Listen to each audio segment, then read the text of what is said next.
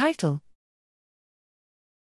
Input specific synaptic depression shapes temporal integration in mouse visual cortex. Abstract Efficient sensory processing requires the nervous system to adjust to ongoing features of the environment. In primary visual cortex, V1, neuronal activity strongly depends on recent stimulus history.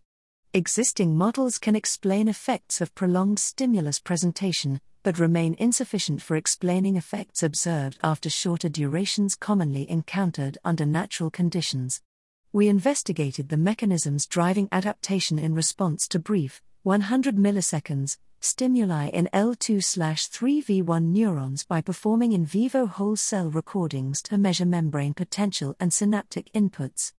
We find that rapid adaptation is generated by stimulus specific suppression of excitatory and inhibitory synaptic inputs. Targeted optogenetic experiments reveal that these synaptic effects are due to input specific short term depression of transmission between layers 4 and 2 thirds. Thus, distinct mechanisms are engaged following brief and prolonged stimulus presentation and together enable flexible control of sensory encoding across a wide range of time scales.